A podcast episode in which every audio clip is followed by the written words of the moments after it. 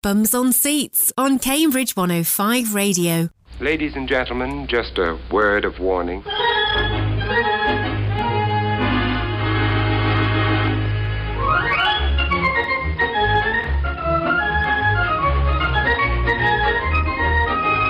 Oh, you're a mess, aren't you? I'm not very tall either. Everyone in this room is now dumber for having listened to it.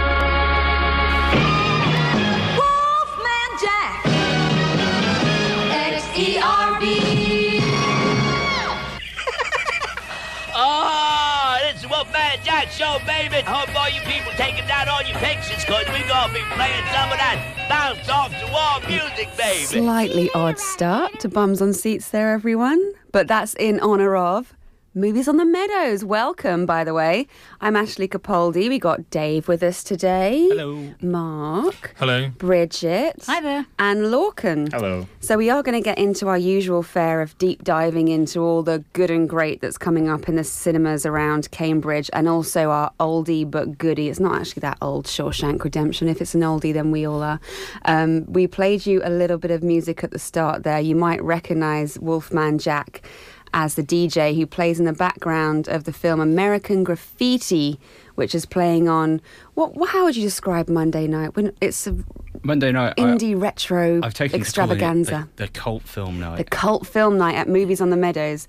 So, Dave, you're there. You're a photographer official for the film festival. I'm going to say it. Oh, that's you are. nice. I think you are. I was in the program last year. So, ah, yeah. and so are all your photos. So if you see any photos of any film festival stuff, it's pretty much Dave's work. Or Ha- Jean Luc. Let's not or forget Jean Jean-Luc. Oh yes, he's also. um, how was the first night, by the way? Yesterday it started. it was absolutely brilliant. I mean, we had a packed, I, I was going to say packed house, packed meadow. You know, everyone meadow. turned out. Food trucks were booming for business. Mm-hmm. You know, Steak and Honour actually ran out of food. Cool. That was just like, wow. but, you know, they're coming back tonight. So, So it's the whole bank holiday weekend. We've Yeah. talked about it tons on um, stage and screen on Thursdays and on previous Bums on Seats. But Movies on the Meadows is here, part of the Cambridge Film Festival. It's four nights of films across the bank holiday weekend. So it's on that meadow in Grantchester, sort of between Trumpington and Grantchester.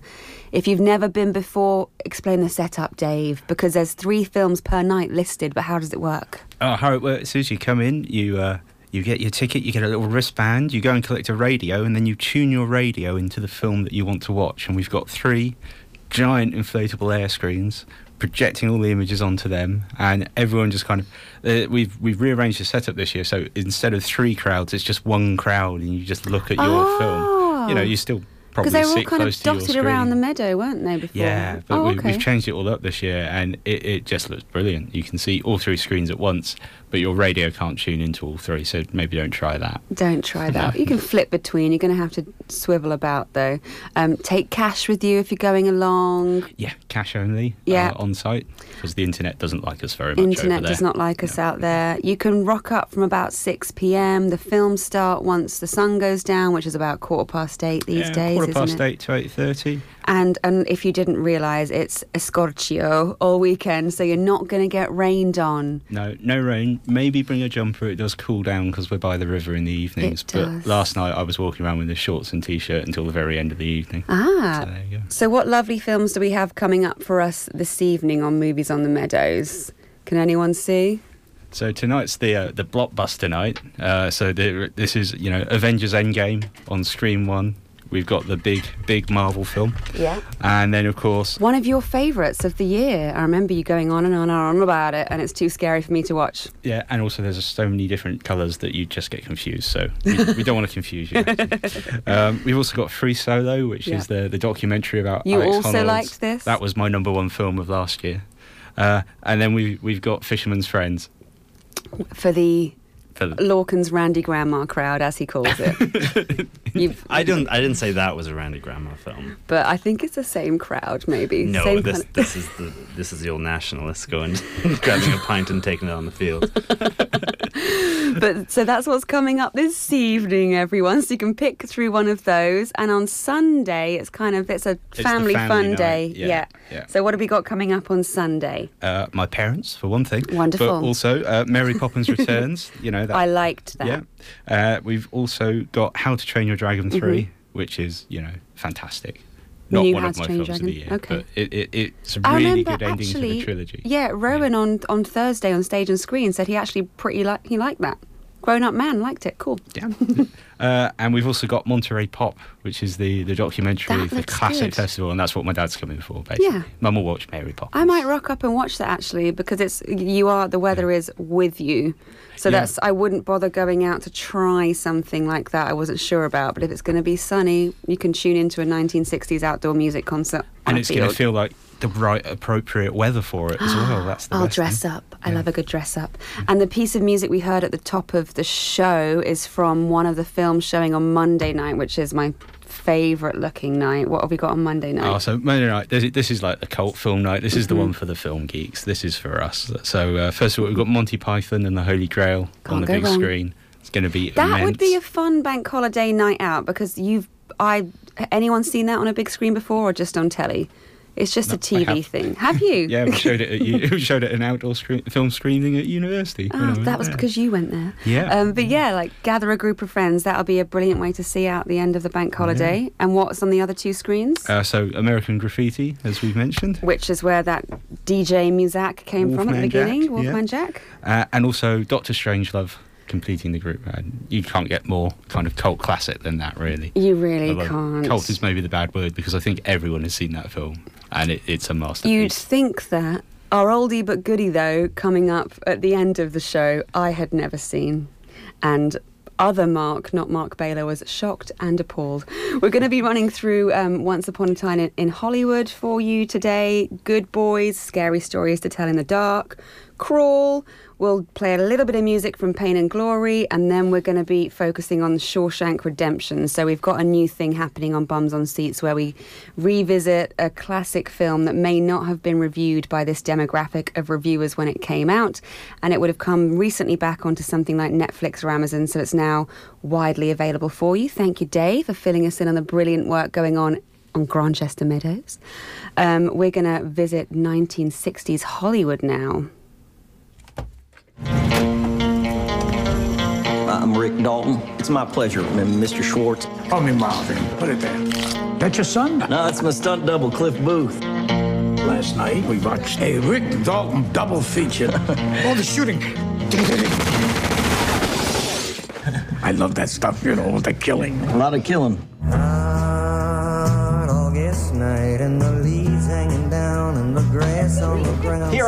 Flat on my ass. And who, who I got living next door to me? I'm Sharon Tate. I'm in the movie. You're in this? That's me. I play Miss Carlson, the klutz. It's a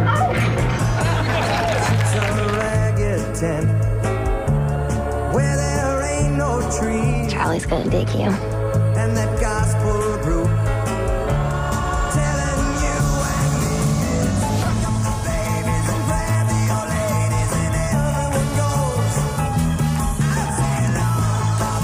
This town, that can all change like that.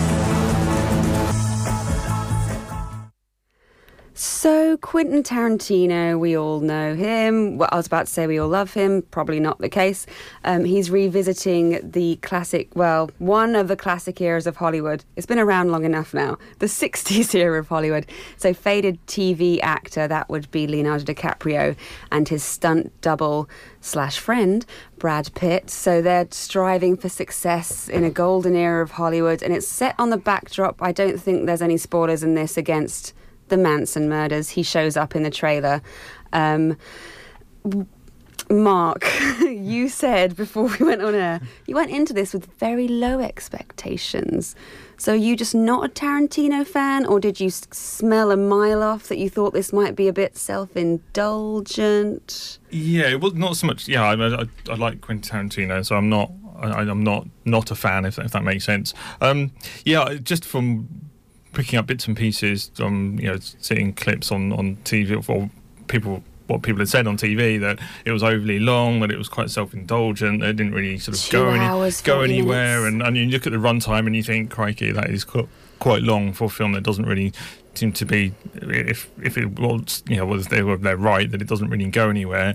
Um so I, I thought you know yeah I went in not I wouldn't say really low expectations but with a, li- little sort of trepidation really as to, as to how long the night was going to feel sitting in the cinema but you know I have to say I was actually really pleasantly surprised by it um yeah, it is quite long, um, clearly. Did you see but The I Hateful didn't. Eight, but I way? never, it never, to me anyway, it never felt like it was dragging um, it, it kind of moved along for me quite quite nicely. Actually, there were certain scenes that you kind of felt dragged on maybe a little bit long, but the film as a whole, um, you know, I, I thought was, um, you know, it felt. You know, it had had me quite compelled throughout, and I think it's it's helped by you've kind of got this fact and fiction kind of coexist quite happily throughout, um, which I think was always quite interesting. I know you got you know, Bruce Lee makes an appearance, or, or you know, actor playing Bruce Lee, and and um, Steve McQueen as well, and a few others, and then obviously you've got you know Sharon Tate in there as well, and her storyline kind of running parallel to, to what we see with Leonardo DiCaprio's character, and that I think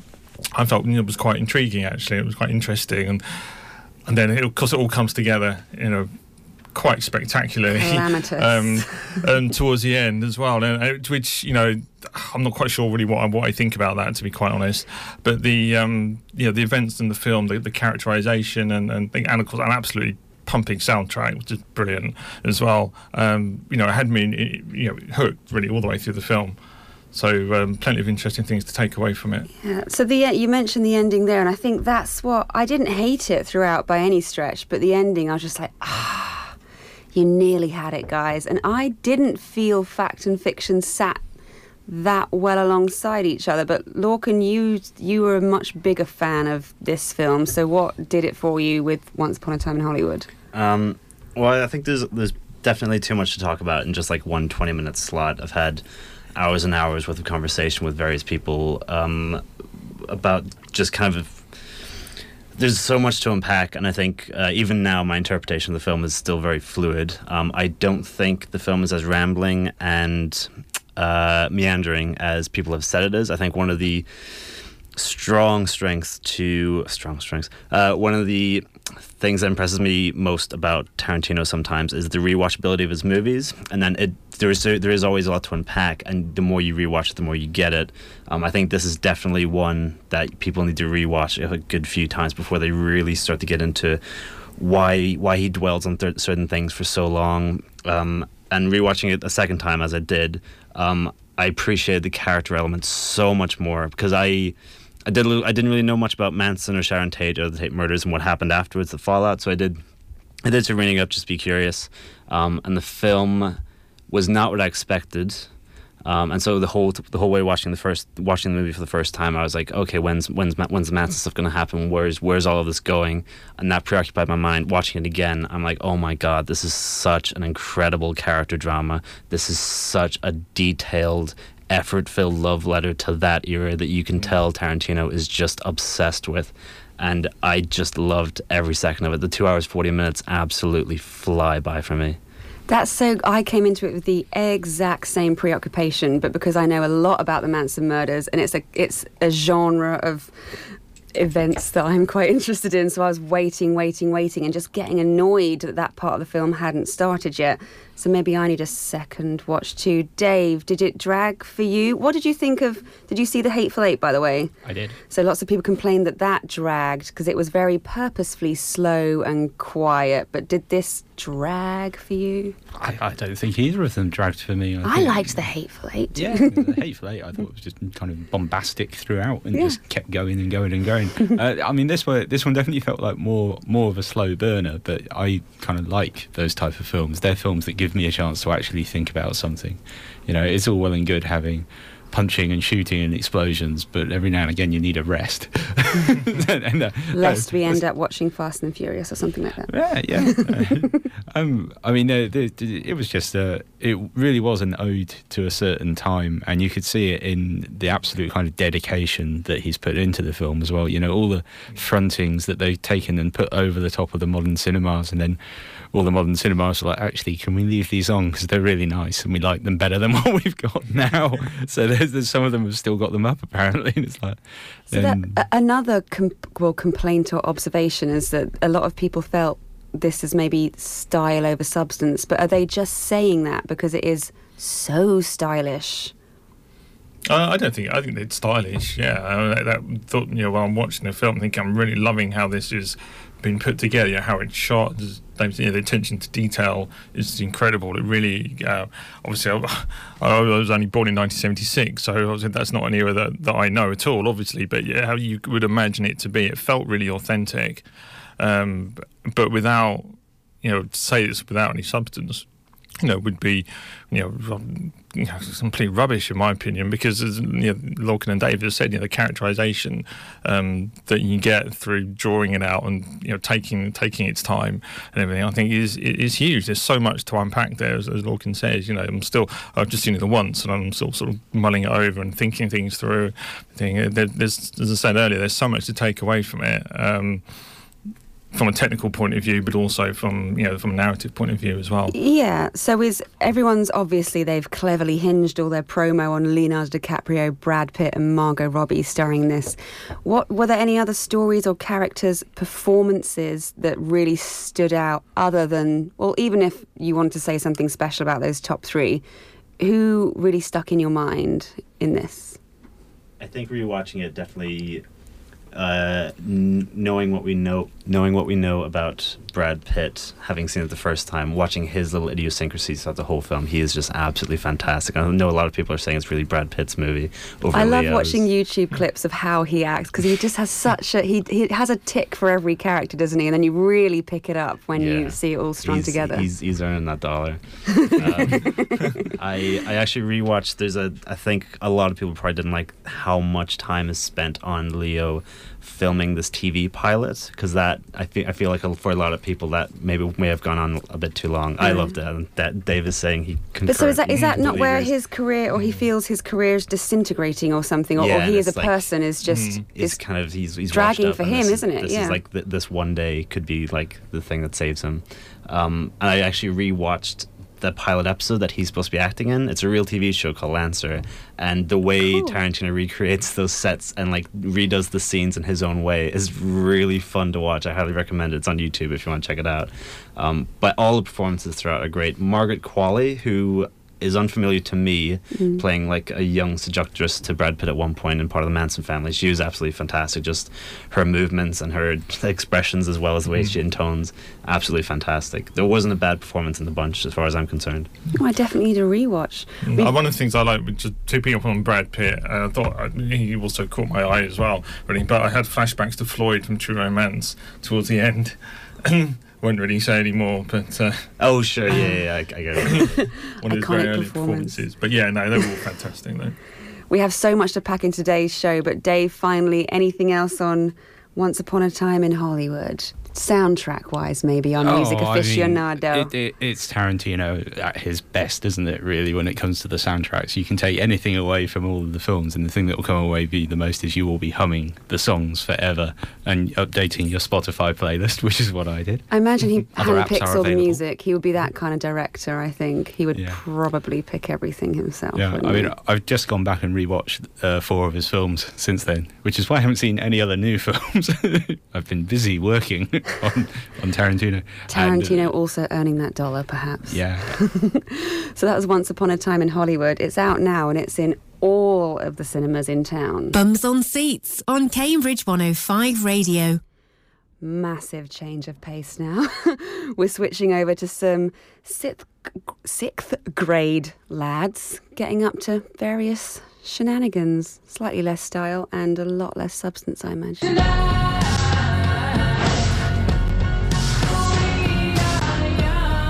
party tomorrow. You in? Yeah. Can Thor and Lucas come? They're so random. They're my best friends. We do everything together. This will meet girls at the party. You know what that means? Drama. No, kissing. You do not want to go to Soren's party not knowing how to kiss. We could spy on my neighbor. She's a total nymphomaniac. She starts fires? No, she's a nymphomaniac. Someone who has sex on land and sea. If we don't get to that party, I'll die. Party? You guys are like seven. Stop treating us like kids. We're twins. Ooh, gummy vitamins. We know how things work. So good, Good Boys is an odd one. Um, so it's um, produced by what's his name, Seth Rogen, but it follows three sixth grade boys who have a ditch day, um, and they end up in a slight situation where they have to buy drugs from a sor- no, not a sorority boy. Hey, American, what do we call boys who are in sorority houses? Frats, that's it. From a frat house. Um, someone loses their dad's drone, something like that. So it's it's all good fun if you're 12, Mark. But this film is a 15, so the people who it's about and the people who I think would would be entertained by it can't even go to the cinema to see it. Were you entertained?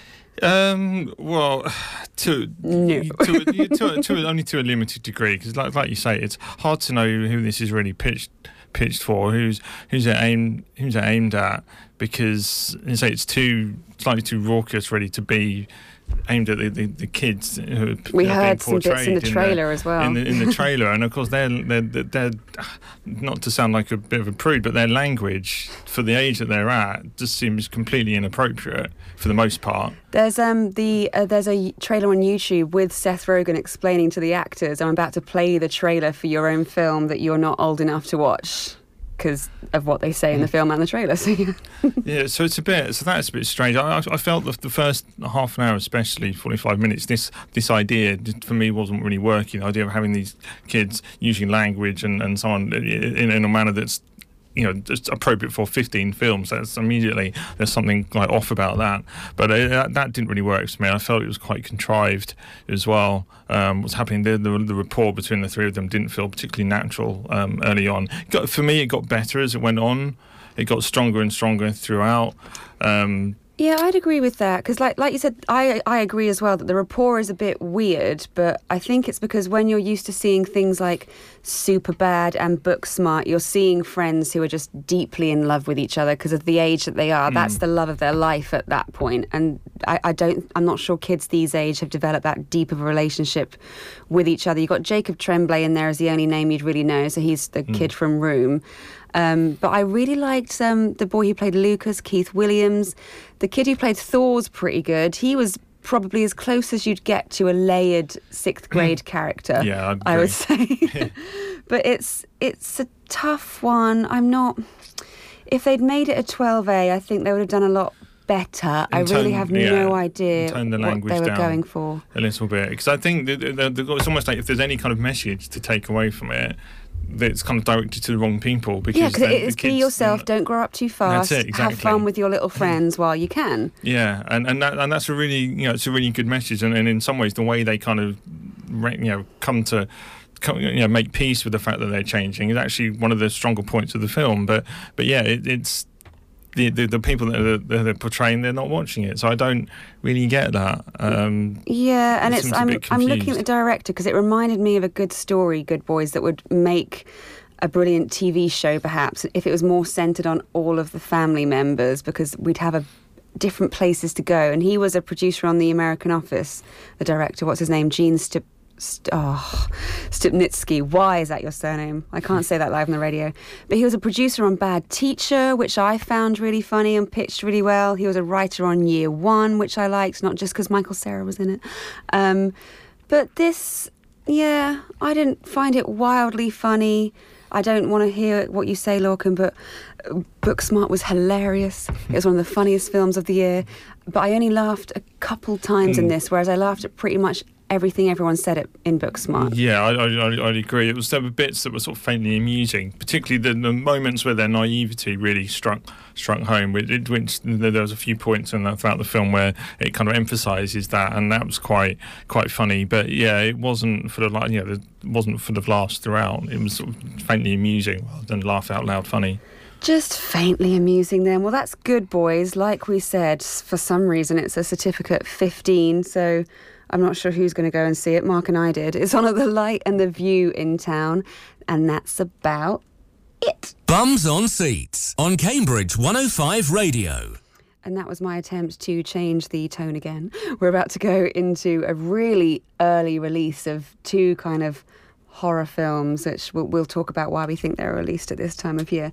We're going to start off with Scary Stories to Tell in the Dark. What's that?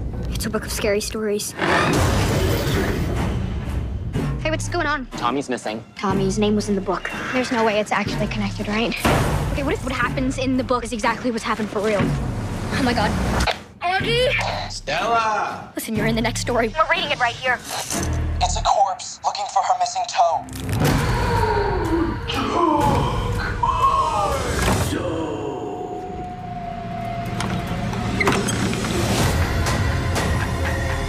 I'm afraid that we woke something up. You shouldn't have taken the book. We've got to stop it.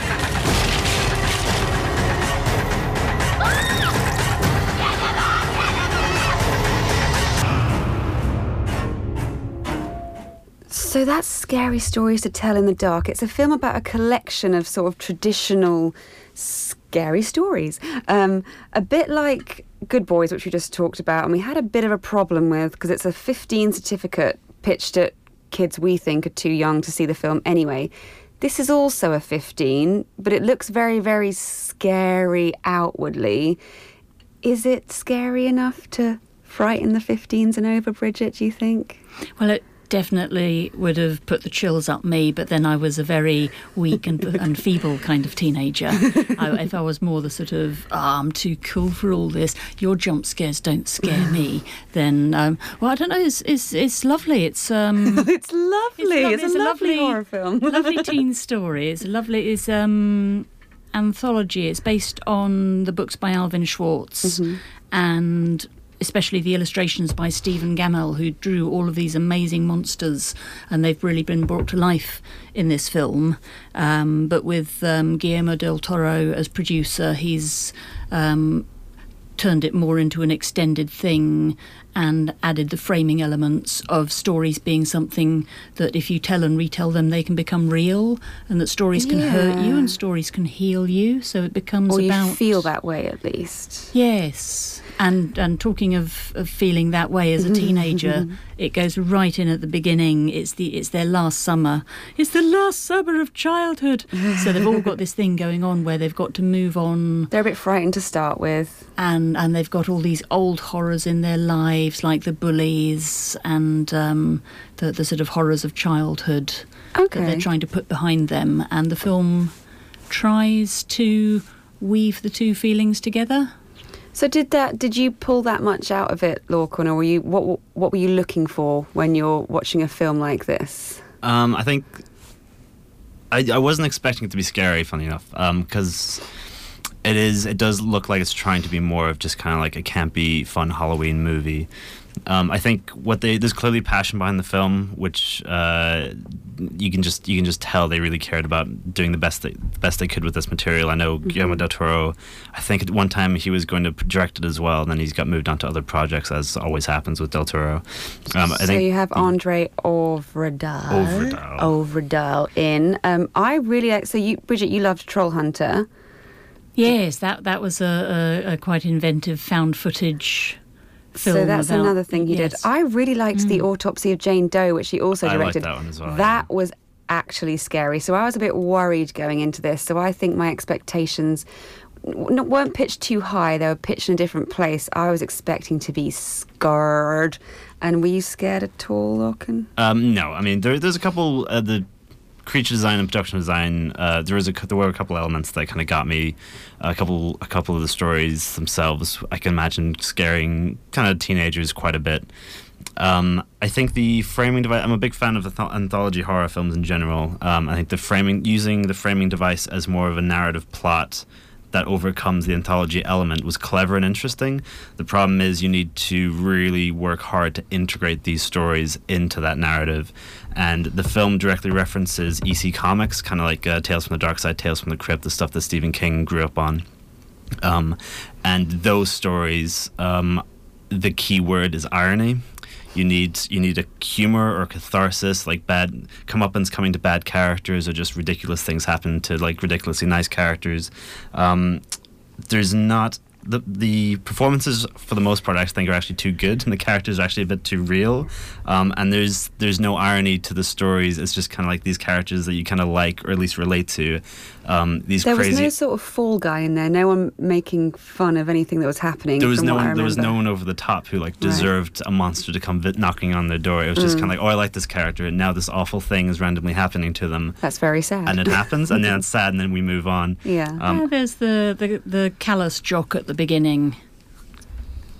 He doesn't like the scarecrow and then the scarecrow comes after him Mm. I'm not sure that was really creepy. That scarecrow. So the scarecrow is a story that I hate, and that was yeah. So the the visual, the way they, ugh, yeah, I didn't like that at all. Well, the way the face looked. Anyway, I think overall the film can go off and join Gerald's game in terms of completely destroying the tone of your movie in the last three or four minutes. that. I remember that you was awful, and it does it again here. So I would say whenever you feel satisfied that the story is finished, just leave the screen. why do we think then that this has come out at this time of year? Are they just trying something new? Are they trying to shove something in the summer blockbuster season for people who are missing their their horror?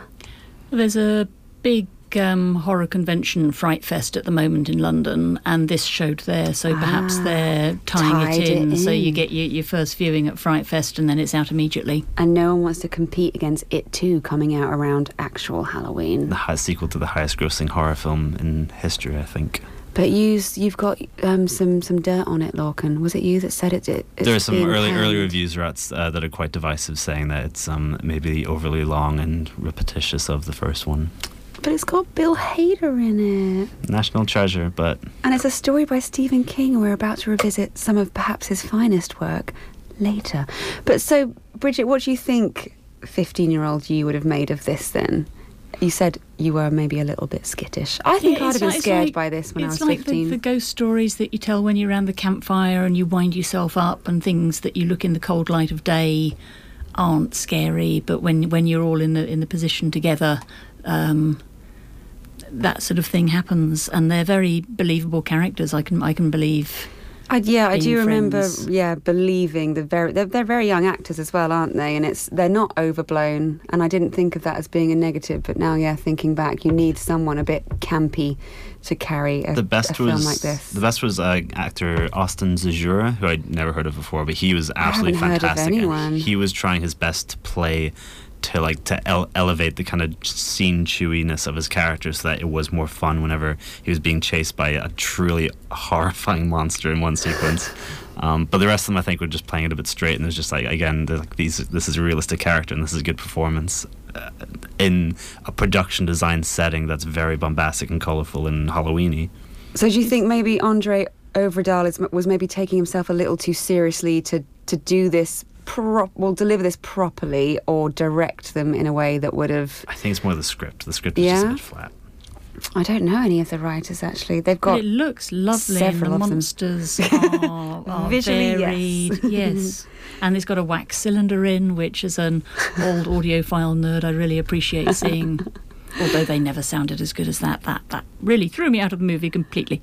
But anything else you really appreciated in this? I think you maybe liked this a little more than Lorcan and I, Bridget. So anything else to get? Who would you send along to see this? This 15 certificate, not massively scary film. Who do you reckon should go and see it?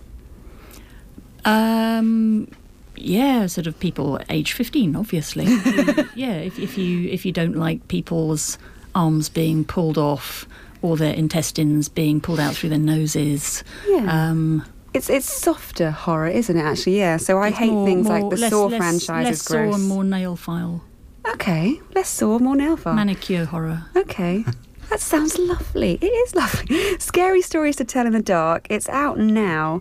Um, it's only showing at the light in town, though. But continuing with the scary films that are coming out during the blazing bank holiday weekend, if you hate that kind of insufferable sunshine, why don't you pop yourself inside a darkened room and watch alligators running around a city?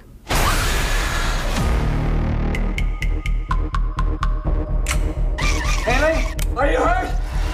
I'm fine.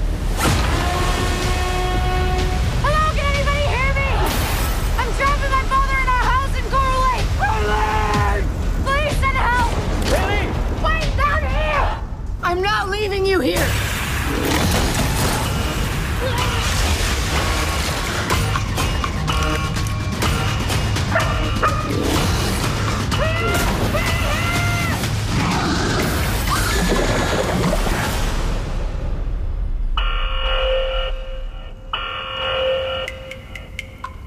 So that's Crawl, starring Ka- oh the names, guys. Kaya Scodelario, little sister from the first series of um, that thing, that TV show Skins. Um, but she's in Crawl. She's the lead actress, the young woman who is attempting to save her dad.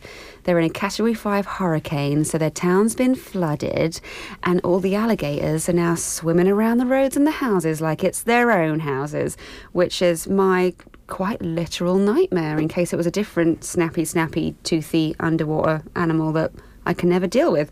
Lorcan, it's well, this looks horrifying to me, but only because of my own phobias. Is it actually scary? No, but I don't think he, I don't think Alejandro or Alexander Aha, I think The how you pronounce director. the director. Um, I don't think he's ever Aja. Aja. Okay, I don't think he's ever tried to be scary. He's always gone for more attention. His his breakthrough film was um, Switchblade Romance, but in France, in France, it was originally called High Tension. Um, and he's he's unambiguously makes horror films, but I think he always goes from the, a more fun kind of keep him on the edge of the seat type stuff. He remade um, Hills Have Eyes and stuff like that. Um, this film feels a lot like one of those high concept scripts that uh, is written by the Rasmussen brothers. It feels like they probably wrote it and then it was like, oh, this is such a great idea. It's just, it's intrinsically marketable. Um, and then maybe they should have gone and revisited and added a bit more character and substance to it. Um, I think the second half's definitely a lot better than the first half. The first half's very slow and not quite enough content. But then once the premise that we're promised um, is delivered, it, ke- it keeps coming, and then it really picks up picks up the pace in the second half. Um, but overall, I'd say it's a kind of mediocre cinema visit. I'm surprised it even has a good second half. What did you take any characterization or story or people or connection from it at all, Bridget, or did you just could they have been anyone Oh, being chased by alligators? They tried. I I was I was terrified just by driving in heavy rain. That that freaked me out, and and so uh, Mild my- peril also my- freaks me out. yeah, so my, my peril levels were quite high, and it escalates. One of the things I liked about the horror is I've seen a lot of monster movies, but these were all real things, real rain and floods and winds and houses breaking apart and real alligators. But that is the kind of thing that yeah, Sorry, that is the kind of thing that would scare me. So this maybe It's- would be scarier than I thought. scared me a lot, and a couple of people left after 30, 40 minutes. Because they were scared or because it was bad? Possibly. but then they're trapped in this very tense situation, very difficult to escape, real sort of Scylla Charybdis edge of survival thing. And they have a father-daughter moment about just the oh, one. did I did did you break up with mom because you were spending too much time being my coach at swim meets? No, darling, it's not about you. It's Spoiler about you. Spoiler. Well, It, deserves uh, to be it spoiled. It sounds like. didn't need to be there at all. None of that. Well, they need something. They just didn't know how to handle like a human element in this ridiculous story. It was such a ludicrous tonal shift, and the alligators were still there. And it. Oh yeah, no, it's completely inappropriate. But Always like there. There's this kind of this this kind of film made in the '70s. I feel like would have they would have handled the material much better. Like the whole humanization, humanizing backstory would have just been kind of integrated much better into the story, and it wouldn't distract. But yeah, this is like Bridget says, it's very much scenes of two tones trying to coexist. But so it's it's redeemed. Well, I say it's redeemed itself. It was a relatively cheap film to make, and that might not be a redeeming quality. It's, it's doubled its money already. So who has gone to see this at this time of year? What's we keep asking this this week. I don't know why, but who's it for? like, who would enjoy this? Groups of teenagers that want to watch a fun monster movie, and I think it's perfectly serviceable at that. Okay. Any other redeeming qualities, Bridget? Nice enough. Again, if you if you do like the gore and the chomping and the snapping and the jump scares, then then I would I would say see Crawl, and if you don't like that, then see Scary Stories. No, ma'am. Okay. Well, that's Crawl. That's out at the Light and the Vue in town. It's looking like a certificate 15.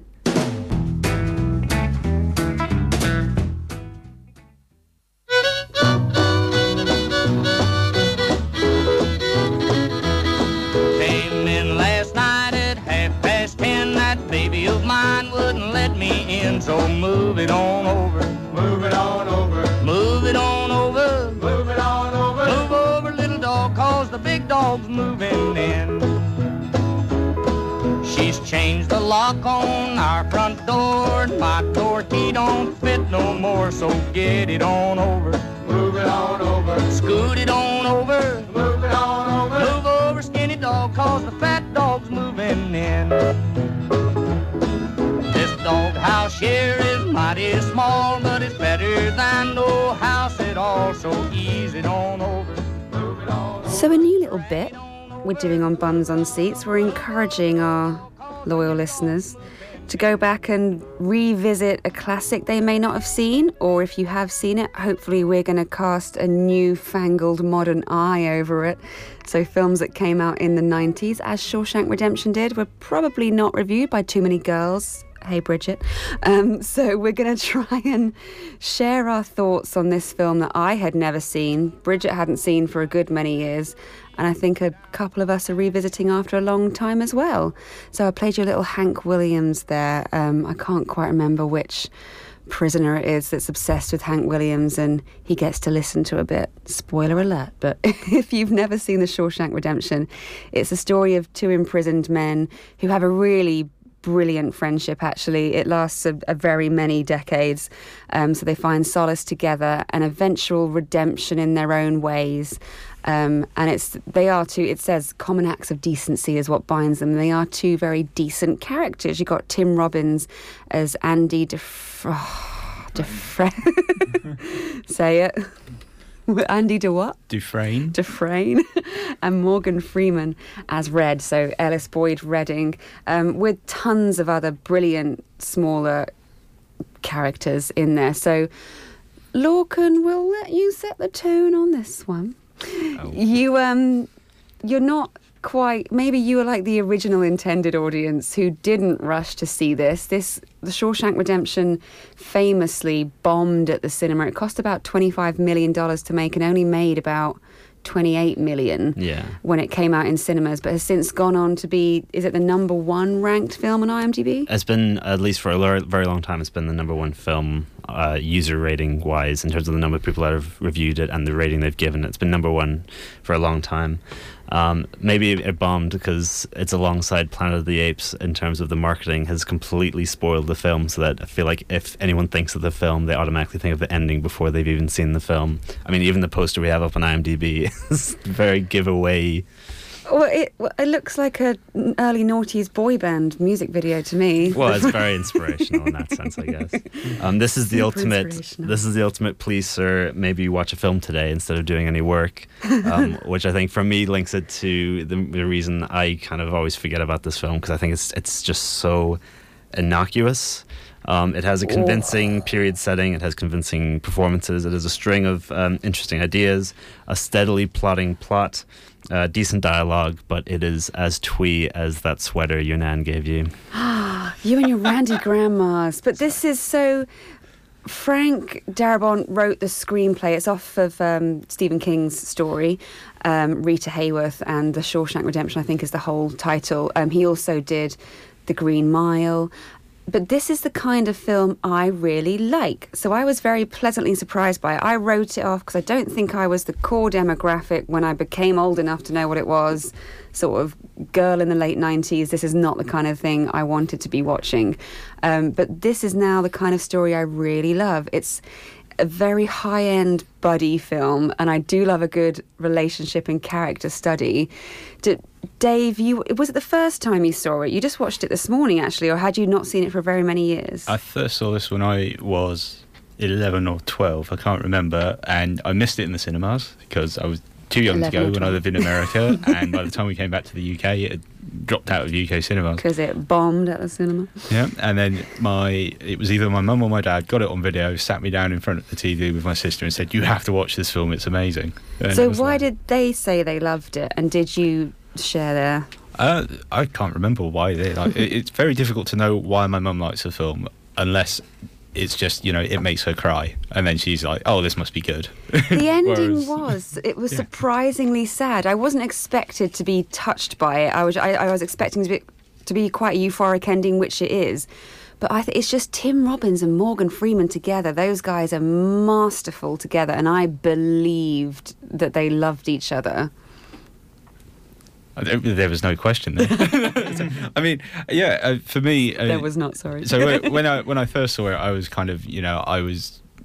I, what really held me captive as a child was the story. I thought the story was absolutely brilliant, and you know back then, if the actors were doing their thing, I didn't really care so much. It's only when I go back and watch it now, I'm like they're not just doing their thing; they're doing it absolutely superbly.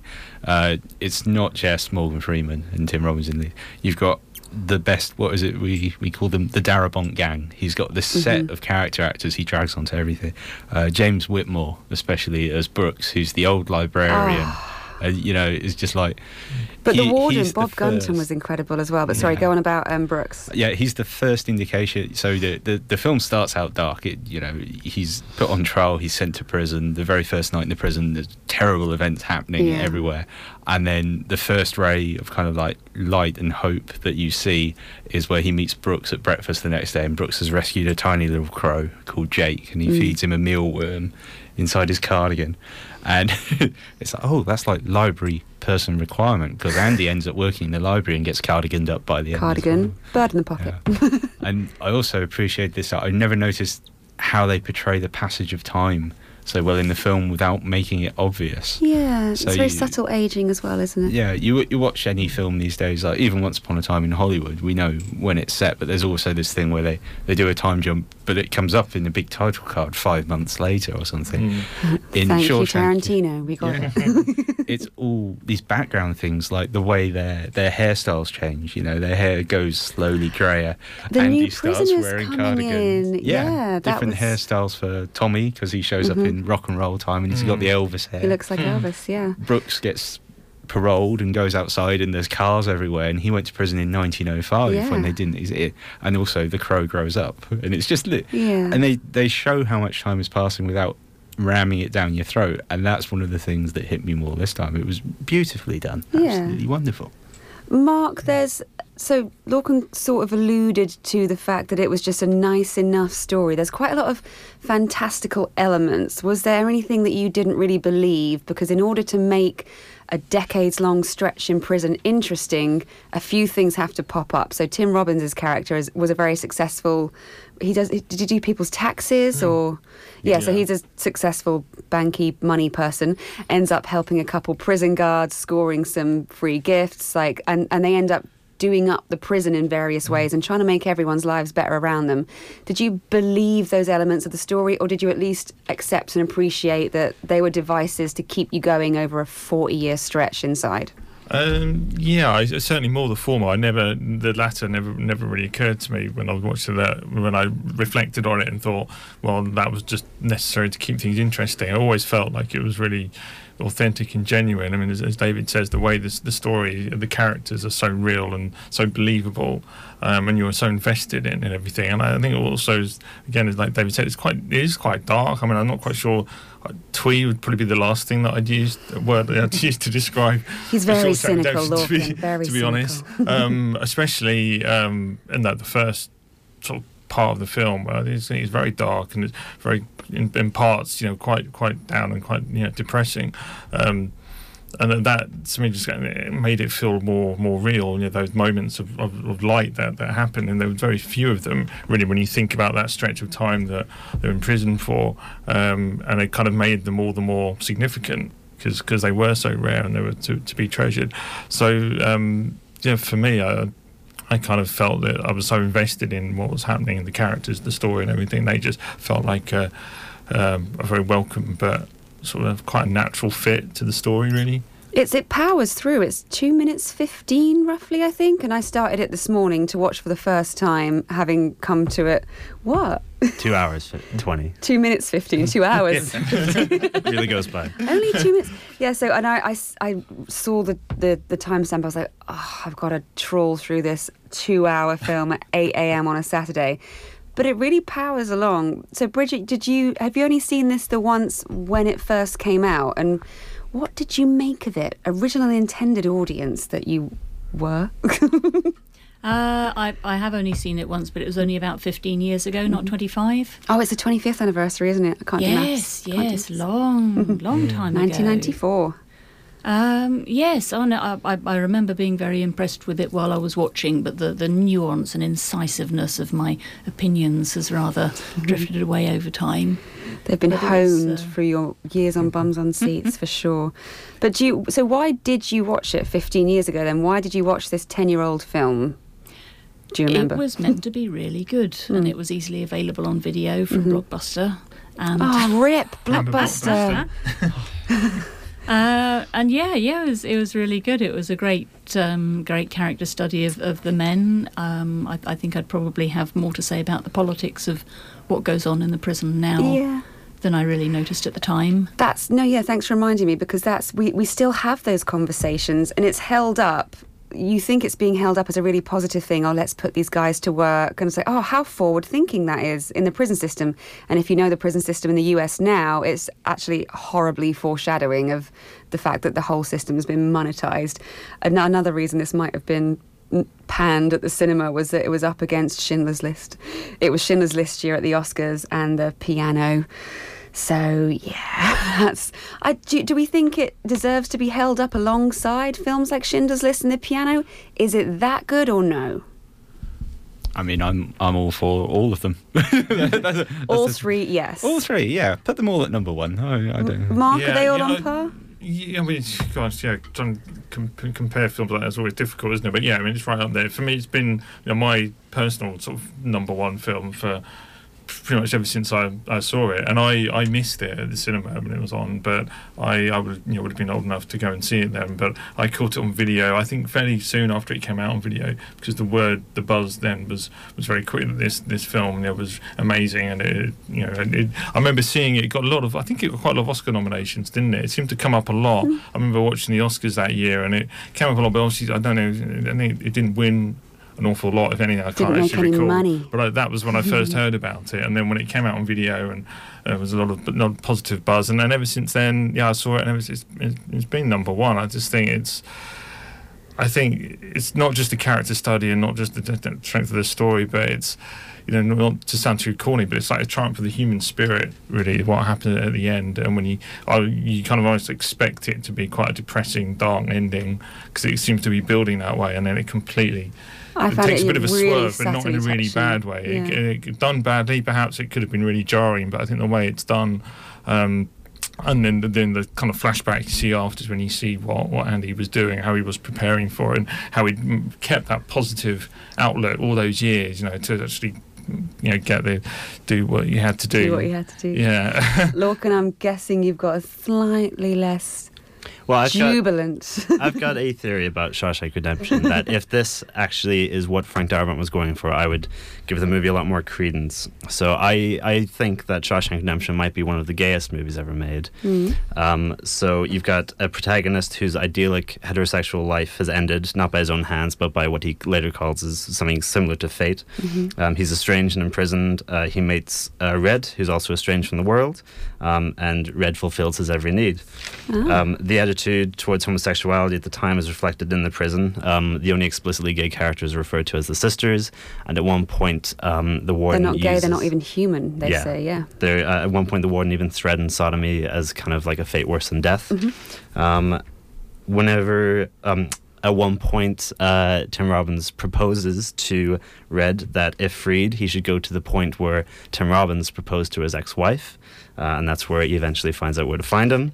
Um, the less said about uh, Tim Robbins' escape route, the better. Um, it's Oh, discovered. don't don't think about it too much. Okay. um, it's discovered that uh, Tim Robbins has used his fondness for peer-approved female sex idols as a guise to his true uh, his true intentions. Oh, yeah. Um, He's thought about this. Whenever Tim Robbins leaves the prison, Morgan Freeman has this kind of void in his life, and then whenever they're both free, they meet up in Mexico, where anything goes, and they go boating together. So that's my little theory, and if that's I think what that quite what Frank Darabont was going for, then that's quite interesting. But as far as I'm aware, he hasn't addressed It addressed might this. Be a don't know if this is thing. 2019 view on it, but that's what we're aiming for today on Bums on Seats. So, the gayest film ever made, The Shawshank Redemption.